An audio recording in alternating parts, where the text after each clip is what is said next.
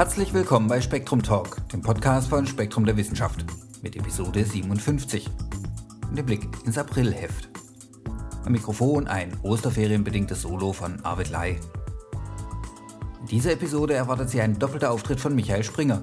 Natürlich mit seinem wunderbaren monatlichen Einwurf, aber auch mit dem Thema der vielen Welten und ihrem Entdecker Hugh Everett III. Dazwischen spreche ich mit Spektrum-Redakteurin Adelheid Stahnke über Außerirdische. Wir beginnen mit Michael Springer. Guten Tag, Herr Springer. Schön, Sie im Spektrum-Talk zu haben. Guten Tag, Herr Ley. Freut mich auch. Wir sprechen heute über Hugh Everett III., der, um uns hier mal ins Thema zu karlauern, in vielen Welten gelebt hat. Das kann man wohl sagen. Zunächst mal hat er ja für die meisten Physiker und die Öffentlichkeit in gar keiner Welt gelebt, denn er war äh, unbekannt. Er ist ähm, aus einer kleinen Gemeinde von Physikern äh, kaum jemand ein Begriff gewesen ähm, und taucht jetzt allmählich immer mehr aus der Versenkung auf. Es, äh, über sein Leben äh, war überhaupt sehr wenig bekannt, auch äh, seitdem man ihn als Physiker wieder ein bisschen mehr ähm, zu schätzen gelernt hat. Und erst seit äh, dem jetzt ein Artikel im, in Scientific American und nun auch bei uns erscheint über sein Leben ähm, und viele Recherchen da hineingeflossen sind, wissen wir ein bisschen mehr über diese wohl letztlich als Mensch sehr tragische Erscheinung. Aber seine Theorie ist ja sehr charmant und vor allem deshalb, weil man sofort gedanklich mit ihr spielt. Also nicht nur die Autoren fantastischer Bücher, sondern auch ganz normale Menschen. Wie kam Everett auf, auf diese Idee? Da muss ich ein kleines bisschen ausholen. In den 50er Jahren, das ist die Zeit, als äh, der junge Everett seine auf den ersten Blick närrische Idee hatte, in den 50er Jahren war der Stand der Quantenphysik ungefähr der, dass äh, die herrschende Lehre die sogenannte Kopenhagener Deutung war und halt nach Niels Bohr, der in Kopenhagen äh, gearbeitet hat, ihren Namen bekam. Ähm, diese äh, Deutung der Quantenphysik ging davon aus, dass es im Grunde zwei Sphären äh, gibt. Die klassische Sphäre, in der wir uns im Alltag bewegen, in der auch der Physiker sein Messgerät baut und in der dieses Messgerät funktioniert. Da gilt also die klassische Physik. Ähm, das beobachtete Quantenobjekt hingegen, das gehorcht der Quantenmechanik. Und zwischen diesen zwei Sphären besteht ein Bruch. Und das wirft das berüchtigte Messproblem auf, nämlich was passiert denn physikalisch bei einem Messvorgang, der ja nun eine Wechselwirkung zwischen der Quantenwelt und der Beobachterwelt ist. Und da sagt die Kopenhagener Deutung, das wissen wir nicht. Die Kopenhagener Deutung sagt, da ist ein Bruch zwischen klassischer Beschreibung und Quantenbeschreibung gibt es keine Brücke. Und das Messproblem äh, führt dazu, dass die vieldeutige, wahrscheinlichkeitstheoretisch nur beschreibbare Quantenwelt schlagartig sich in die eindeutige klassische Welt äh, verwandelt und wir ein eindeutiges Messresultat bekommen. Und äh, Everett fand schon in den 50er Jahren diese Idee völlig ungenügend. Er sagte, machen wir doch ernst mit der Quantenphysik, machen wir ernst mit der Art, wie sie die Natur beschreibt. Sie ist die letztlich grundlegende Theorie denn auch unsere makroskopische Welt besteht ja letztlich aus äh, quantenphysikalischen Gegenständen wie Atomen, Elektronen, Elementarteilchen und so weiter. Das heißt, wir müssen die klassische Welt zurückführen auf die Quantenwelt und wir können hier nicht zwei Sphären nebeneinander bestehen lassen. Damit handelt man sich natürlich genau die Unanschaulichkeitsprobleme ein, welche die Quantenphysik auszeichnen und muss in irgendeiner Weise erklären, warum wir nicht in einer Quantenwelt leben und unsere Erfahrungen sammeln, sondern in dem, was wir als klassische Welt erleben. Das heißt, wo eindeutige Ortszuweisungen und eindeutige Zustandszuweisungen äh, zu jedem physikalischen Objekt gehören. Was ja bis heute für Physiker keine befriedigende Situation darstellt. Aber dann kam Everett nach einer Sherry-lastigen Nacht auf die Vielweltentheorie. Die äh, hat dann aber einen ganz ernsten Charakter angenommen, als er darüber nachdachte, indem er sagte, äh, wenn wir die Quantenphysik ernst nehmen mit ihrer Vieldeutigkeit der Wellenfunktion, denn die Wellenfunktion beschreibt eben nicht einen eindeutigen Zustand, sondern eine Überlagerung vieler, im Extremfall unendlich vieler Zustände, dann sage ich, Everett, einfach, das ist die Wirklichkeit. Das heißt, die Quantenphysik und die Wellenfunktion beschreibt als Wirklichkeit einen vieldeutigen Zustand. Wenn ich jetzt erklären will, warum ich in einer eindeutigen Welt lebe, dann geht das nur dadurch, dass ich sage, bei jedem Messvorgang oder allgemeiner bei jedem Wechselwirkungsvorgang zwischen Quantenobjekten spaltet sich die Wirklichkeit in mehrere Zweige auf. Das heißt, in jedem Moment ähm, werden alle Möglichkeiten wirklich, aber in verschiedenen Wirklichkeiten. Das also so wie ein Zug, der auf einer Weiche fährt und die Welt, in der wir leben, da hat er, sagen wir, die dritte Weiche von links genommen, aber zugleich haben sich äh, beliebig viele Züge gebildet, die in, beliebig viele andere Gleise abgebogen sind und in denen eine ähnliche, verschiedene, unmerklich verschiedene, radikal verschiedene andere äh, Wirklichkeit sich entwickelt. Das ist ja eine sehr komplexe Theorie. Ist das vielleicht der Grund, warum er schlussendlich doch eine ganz andere Karriere gemacht hat?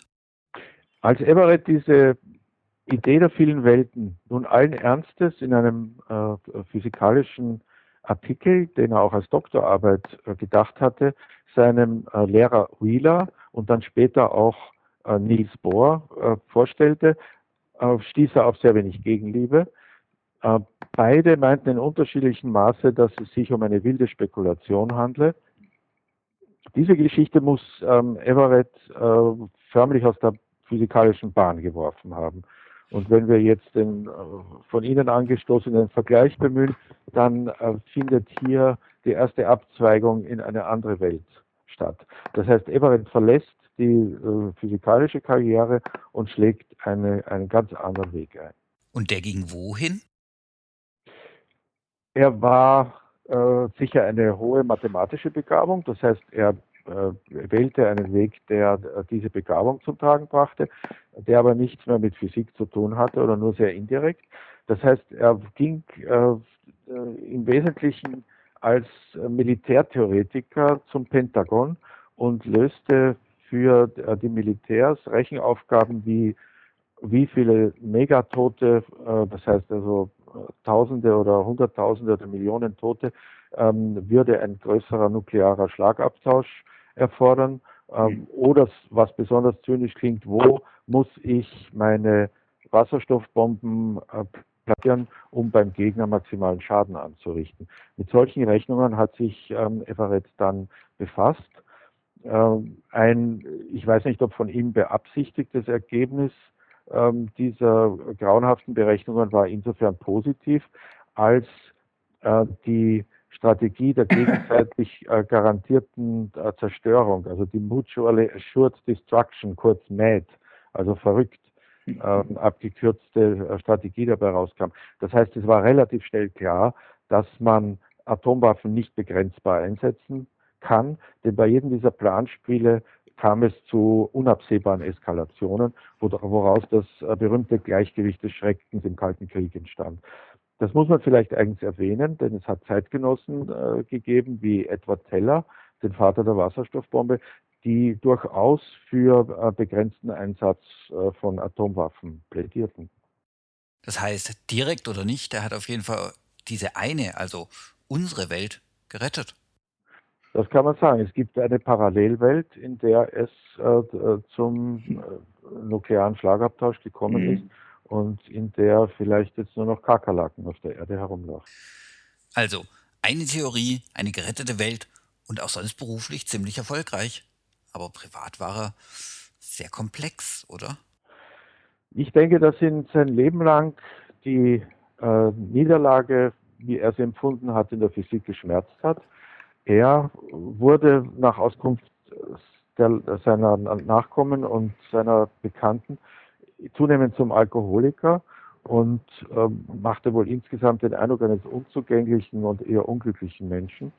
Und äh, er starb für unsere Begriffe relativ früh, also im Alter von 51 Jahren, an äh, Herzversagen im Bett. Und ob da seine Alkoholkrankheit eine Rolle gespielt hat, darüber kann man spekulieren. Was mich überrascht hat, war, dass sein Sohn mit dem Vater Everett ja gar kein gutes Verhältnis hatte, genauso wie zur Tochter sein Sohn auf jeden Fall eine sehr bekannte Band namens Eels hat, die ja vor allem für ihre schweren Texte bekannt ist. Naja, Herr Springer, warum ist Everett heute wieder so stark im Gespräch? äh, wir sind jetzt bei der wirklich interessanten Frage, warum äh, hat Everett, äh, Everetts Theorie ähm, einen solchen Aufschwung, eine solche Renaissance erlebt, obwohl sie doch wirklich etwas ziemlich Spinnertes äh, an sich hat auf den ersten Blick. Ähm, das hängt äh, damit zusammen, dass die äh, meisten Physiker heute von sogenannter Dekohärenz sprechen, wenn sie über den Messvorgang reden. Damit ist gemeint, dass sie sich vorstellen, äh, das Quantenobjekt ist zunächst in einem kohärenten Zustand, das heißt äh, wie eine äh, Wellenüberlagerung, ähm, die aus eine Superposition, eine Überlagerung vieler Einzelwellen ist, ähm, fristet so ein Quantenzustand sein friedliches Dasein als Überlagerung. Das heißt, er ist kohärent. Jetzt kommt aber eine Wechselwirkung mit einem Messgerät. Das ist ja jetzt wohlgemerkt anders als in der Borschen ähm, Interpretation, in der Kopenhagener Interpretation, ähm, ist es jetzt ebenfalls ein quantenmechanisch beschriebenes Messgerät. Wir haben also jetzt nicht den Bruch zwischen klassischer Welt und Quantenwelt, sondern wir haben die Wechselwirkung eines quantenmechanisch ähm, beschriebenen Messgeräts mit einem quantenmechanisch beschriebenen Quantenobjekt.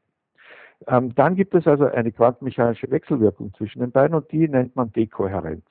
Und die führt nun, und das wird quantenmechanisch beschrieben, zu diesem ähm, Einschränken des ähm, äh, gemessenen Zustands auf einen eindeutigen Wert.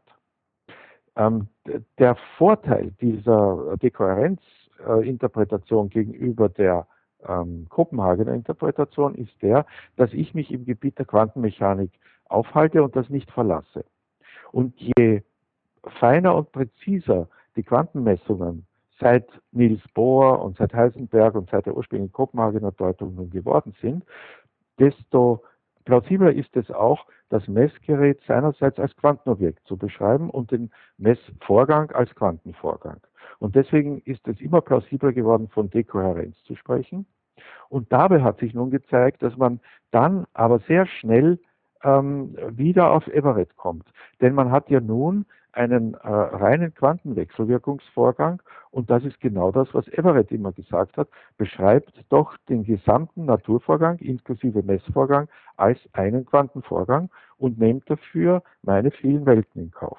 Und die meisten Physiker oder viel mehr Physiker als äh, zu Everetts Zeiten sind nun bereit, diese Kröte zu schlucken und zu sagen, okay, äh, so verrückt sie klingt, die Vielweltentheorie akzeptieren wir, äh, weil das Dekohärenzmodell so plausibel ist. Herr Springer, vielen Dank, das war sehr aufschlussreich. Ja, es ist auch für den Erzähler immer wieder äh, eine Herausforderung, komplizierte Dinge in knappe Worte zu fassen. Den kompletten Artikel finden Sie natürlich im Aprilheft von Spektrum der Wissenschaft. Weiter geht es um Krebs und Entzündung, den Durchblick mit Terraherz und die physikalisch überraschend ähnlichen Bewegungsformen bei Tieren. Das Titelthema fragt Aliens unter uns? Und darüber unterhalte ich mich nun mit Spektrum-Redakteurin Adelheid Stahnke. Frau Stahnke, herzlich willkommen. Ja, hallo Herr Ley, schönen guten Tag. Sie haben schon wieder ein spannendes Thema und ein ungewöhnliches obendrein. Ja, wir haben natürlich nur spannende Themen bei Spektrum, das muss so sein. Ja, diesmal beschäftigen wir uns sozusagen mit den Außerirdischen. Und das Verrückteste daran ist, dass diese Außerirdischen vielleicht gar nicht nur aus dem Weltraum kommen, sondern vielleicht sogar auf der Erde schon immer leben. Wir haben einen Autor, der Astrophysiker ist, äh, von Haus aus Physiker und sich mit Kosmologie, Astrophysik beschäftigt und sehr interessante Gedanken zusammenstellt, die, an denen viele Wissenschaftler arbeiten übrigens, äh, was es überhaupt an Lebensformen geben könnte. Wobei wir das, wenn wir das im Plural sagen, von wirklich sehr fremdartigen, unterschiedlichen Lebensformen reden. Unsere eigene Lebensform wenn wir das im Singular sagen, umschließt alles, was wir bisher an Leben kennen. Umschließt die Pflanzen, mhm. die Pilze, die Tiere, umschließt auch die Bakterien und noch eine Gruppe, die man erst vor 30 Jahren entdeckt hat, die Archibakterien, die sich von den Bakterien deutlich unterscheiden. Das führt uns ja erstmal zu der Frage, wie kam das Leben überhaupt auf die Erde? Das weiß niemand. Das wüssten natürlich viele Forscher gerne. Und da gab es vor 30 Jahren eigentlich so eine überzeugte Richtung, dass, dass die Lebensentstehung ein so einmaliger Prozess war, dass es vielleicht wirklich nur einmal existierte. Zumindest hier in unserem Umfeld, ähm, vielleicht aber auch überhaupt im Weltall. Und erst vor vielleicht 20 Jahren allmählich kam die Idee auf, dass äh, unter bestimmten Bedingungen die Chemie einfach so funktioniert, dass sich Biomoleküle bilden oder dass sich die Prozesse entwickeln, die man dann irgendwann als Leben bezeichnen kann. Das heißt, da gab es so diesen Ausspruch, dass Leben in die Natur eingeschrieben sei. Also dass es praktisch automatisch entsteht, wenn bestimmte Bedingungen gegeben sind. Und das würde bedeuten, Leben könnte mehrfach entstanden sein. Mhm. Sogar in unserer Nähe. Wenn es jetzt eine alternative Lebensform auf der Erde gäbe, könnten wir davon überhaupt noch lebendige Vertreter treffen? Ja, das ist natürlich die große Frage. Einerseits würde man dann sich überlegen, gibt es im Gestein zum Beispiel Spuren von alternativen Lebensformen? Die andere äh, Frage ist tatsächlich, gibt es wirklich alternative Lebensformen auf der Erde? Und äh, die zu finden ist nicht gerade leicht. Unser Autor sagt, man würde sie leicht übersehen. Wahrscheinlich wären das Mikroben, also winzig kleine Organismen, die meistens dann ja eben kugelförmig, stäbchenförmig aussehen, also sehr einfach aussehen und die man unter diesen wahnsinnig vielen Bakterien, Archibakterien auch, die wir auf der Erde haben, kaum ohne weiteres entdecken würde. Also auf jeden Fall wohl nicht leicht mit unseren biochemischen Methoden. Denn die sind genau darauf abgestimmt, mit unserer Lebensform zu interagieren und die zu entdecken. Woran könnten wir dieses Leben überhaupt erkennen? Ja, das ist die große Schwierigkeit. Und da sind der Fantasie ja, und dem chemischen Wissen eigentlich keine Grenzen gesetzt, was bei diesem Leben anders sein könnte und wie man es ausmachen könnte. Ein wichtiger Punkt wäre, das wäre noch fast der einfachste, dass dieses Leben einfach seine Moleküle anders herumdreht, als wir unsere Biomoleküle haben. Bei uns ist zum Beispiel die DNA-Doppelhelix rechts herum gedreht. Die Aminosäuren, die wir verwenden, sind links herum gedreht. Das ist bei allen bekannten Organismen so, die in unseren Lebensstammbaum gehören. Man könnte sich gut vorstellen, dass eine alternative Lebensform das einfach umgekehrt macht. Ähm, danach haben Forscher tatsächlich auch schon gezielt geschaut.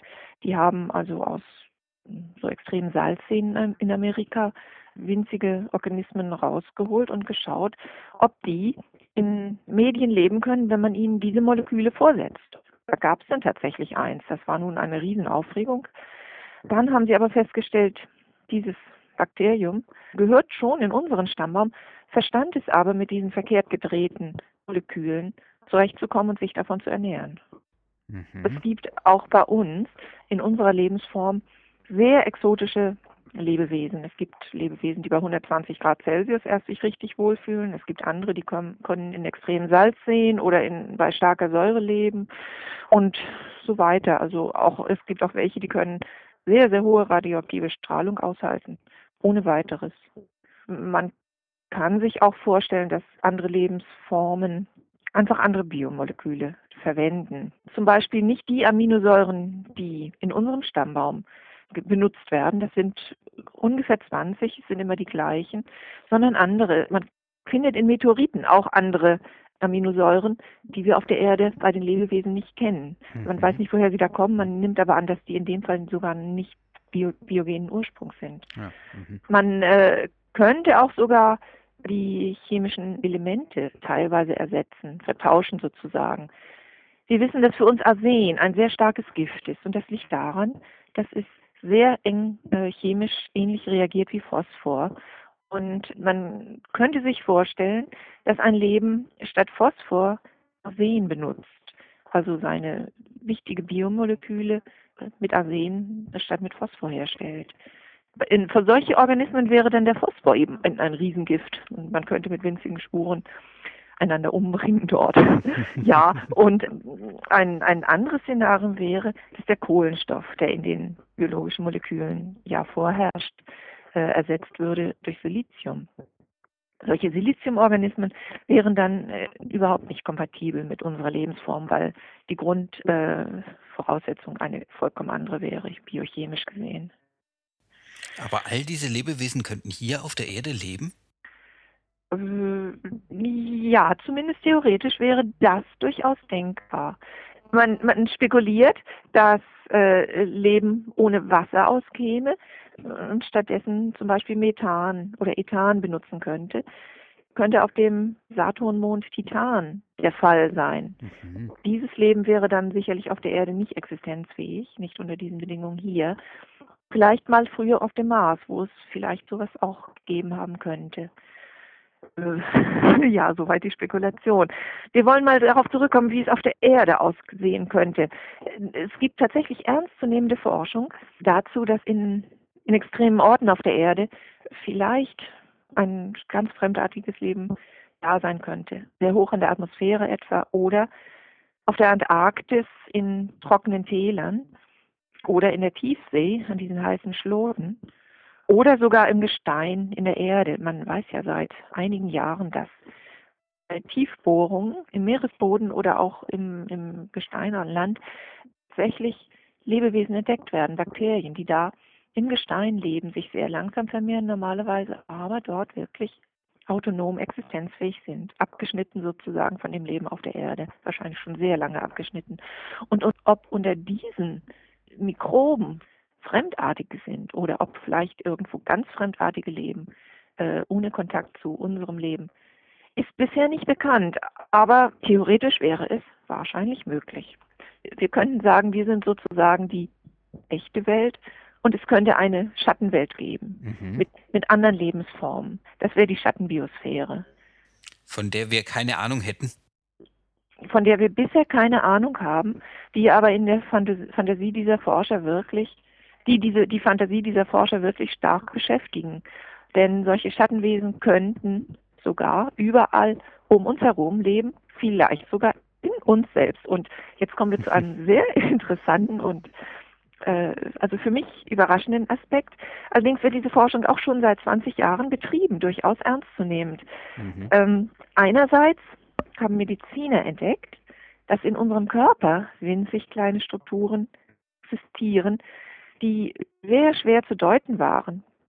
Da hat ein finnischer Forscher gedacht, dass er Zellkulturen äh, vollkommen bakterienfrei äh, kultiviert und festgestellt, da sind irgendwelche kleinen Strukturen drin, die wie winzig kleine Bakterien aussehen, viel kleiner als Bakterien allerdings, die sich zu vermehren scheinen.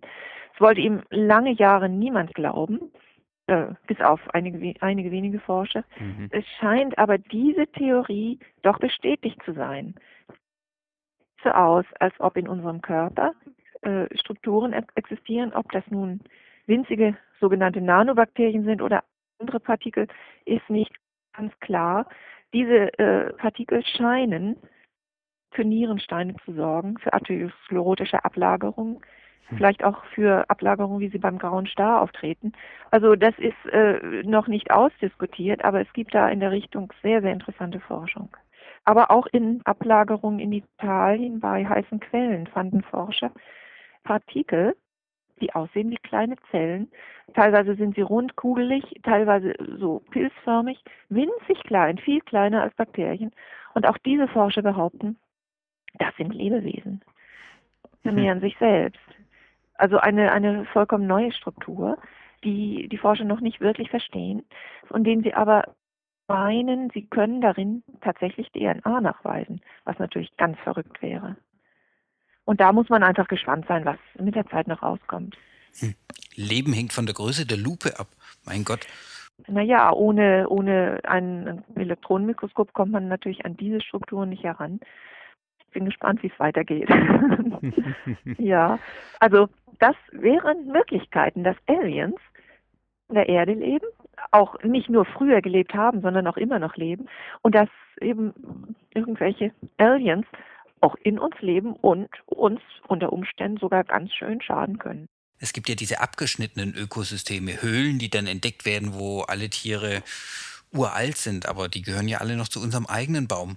Ja, also bisher haben äh, die Forscher nur Lebensformen entdeckt, die biochemisch uns gleichen. Trotzdem ist es gar nicht ausgeschlossen, dass in Umwelten plötzlich doch irgendwas sehr Fremdartiges entdeckt würde. Man muss natürlich erstmal auch die Methoden entwickeln, um es überhaupt zu erkennen und um es dann biochemisch nachweisen zu können. Und äh, da ist, da diese Forschung noch relativ jung ist, ist äh, da sicherlich noch einiges an Spannendem zu erwarten. Bei solchen Mhm. Forschungen tauchen dann manchmal Lebewesen auf, die in unseren Stammbaum gehören und vollkommen exotisch verhalten. Kann es sein, dass von unserem Baum des Lebens, dass da auch einfach mal ein Apfel abgefallen ist, der einen ganz anderen Code hatte? Äh, ja, das kann man sich sicherlich vorstellen. Es ist fast zu vermuten. Wir haben sozusagen, wenn wir das Leben betrachten, das zu unserem Stammbaum gehört, das wir jetzt kennen, perfekte Organismen. Bei denen ist alles da, äh, funktioniert wunderbar. Das heißt, ist auch schon sehr kompliziert. Das heißt, es muss irgendwie einfacher angefangen haben. Es kann also gut sein, dass frühere Lebensformen in unserem eigenen Stammbaum weniger Aminosäuren hatten, auch einen simpleren Code hatten, vielleicht nicht drei Buchstaben immer für einen, eine Aminosäure verwendeten, sondern nur zwei. Ja, ganz simple Annahme ist, man kann sich auch alles mögliche andere vorstellen, dass sich erst mit der, mit der Zeit herauskristallisiert hat, welche Aminosäuren so ganz günstig sind für uns. Da kann man sich gut vorstellen, dass es Lebensformen gibt oder gab, die das anders machten. Und wenn man so etwas findet, also einen etwas anderen Code, andere Aminosäuren, dann muss man halt äh, sich überlegen, wäre das wirklich schon eine fremde Lebensform oder wäre das einfach nur sozusagen ein Ast unserer eigenen Lebensform, unseres Mhm. eigenen Lebensraums? Also äh, ein lebendes Fossil etwa. Mhm. Das wäre natürlich auch riesig aufregend und spannend, wenn man so etwas fände. Frau Starnke, es war wieder sehr spannend. Vielen herzlichen Dank. Ja, Ihnen ebenfalls herzlichen Dank. Und hier noch einmal Michael Springer. Nun mit seinem monatlichen Einwurf. Seitensprung bei Mensch und Maus. Eheliche Treue ist ein zweideutiger Begriff. Anlässlich der kürzlich vom deutschen Gesetzgeber verfügten Erleichterung von Vaterschaftstests hörte ich, geschätzte vier bis zehn Prozent aller Nachkommen stammen nicht vom vermeintlichen Vater, sondern sind Früchte eines Seitensprungs der Frau. Sie wurden dem Mann als sogenannte Kuckuckskinder ins eheliche Nest gelegt. Schon die alten Römer wussten, Pater semper incertus, der Vater ist immer ungewiss. So gesehen ist es wiederum recht beachtlich, wenn 90 bis 96 Prozent aller Menschenkinder darauf vertrauen dürfen, dass der Pater Familias tatsächlich ihr Erzeuger ist. Denn wie ein Blick hinüber zu den tierischen Verwandten zeigt, läuft eheliche Treue unserer biologischen Grundausstattung eher zuwider. Monogamie ist in der Fauna die Ausnahme. Und darum sind die Zoologen eifrig bemüht, ihre Gründe zu verstehen. Ein besonders beliebtes Forschungsobjekt ist die amerikanische Präriewühlmaus Microtus ochrogaster. Die flinken Nager, bei den Farmern des Mittleren Westens als Getreideschädlinge weniger geschätzt, gehen eine lebenslange Partnerschaft ein und die Eltern ziehen ihre Jungen stets gemeinsam auf. Das ist umso erstaunlicher, als ein naher Verwandter, die Wiesenwühlmaus Microtus pennsylvanicus, von Partnertreue gar nichts hält, sondern die im Tierreich übliche Libertinage praktiziert. Während das Wiesenmausmännchen als ein rechter Don Juan durch die Halme streift, bauen Präriemäuse einträchtig ihr Nest und entfalten ein reges Geschlechtsleben zu zweit, das weit über die Erfordernisse bloßer Fortpflanzung hinausgeht.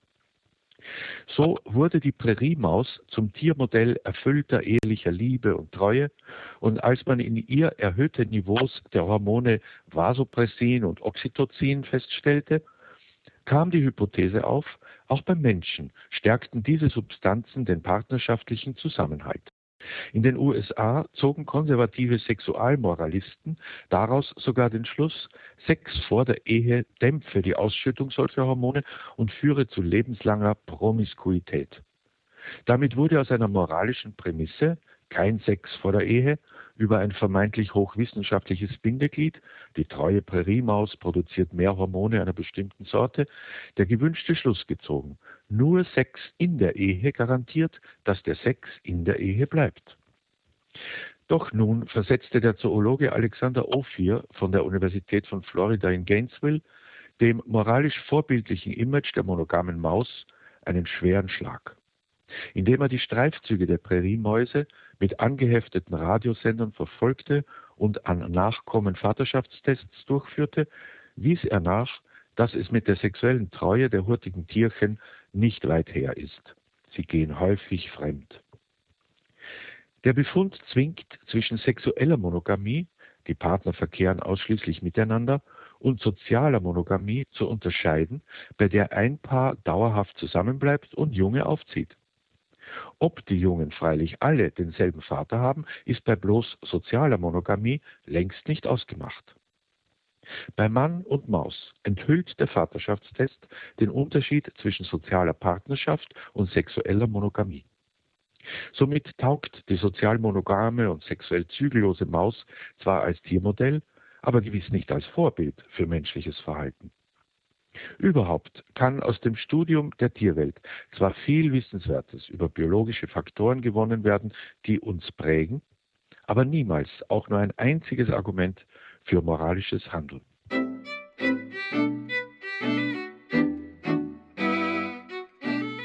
Damit sind wir am Ende von Episode 57 von Spektrum Talk.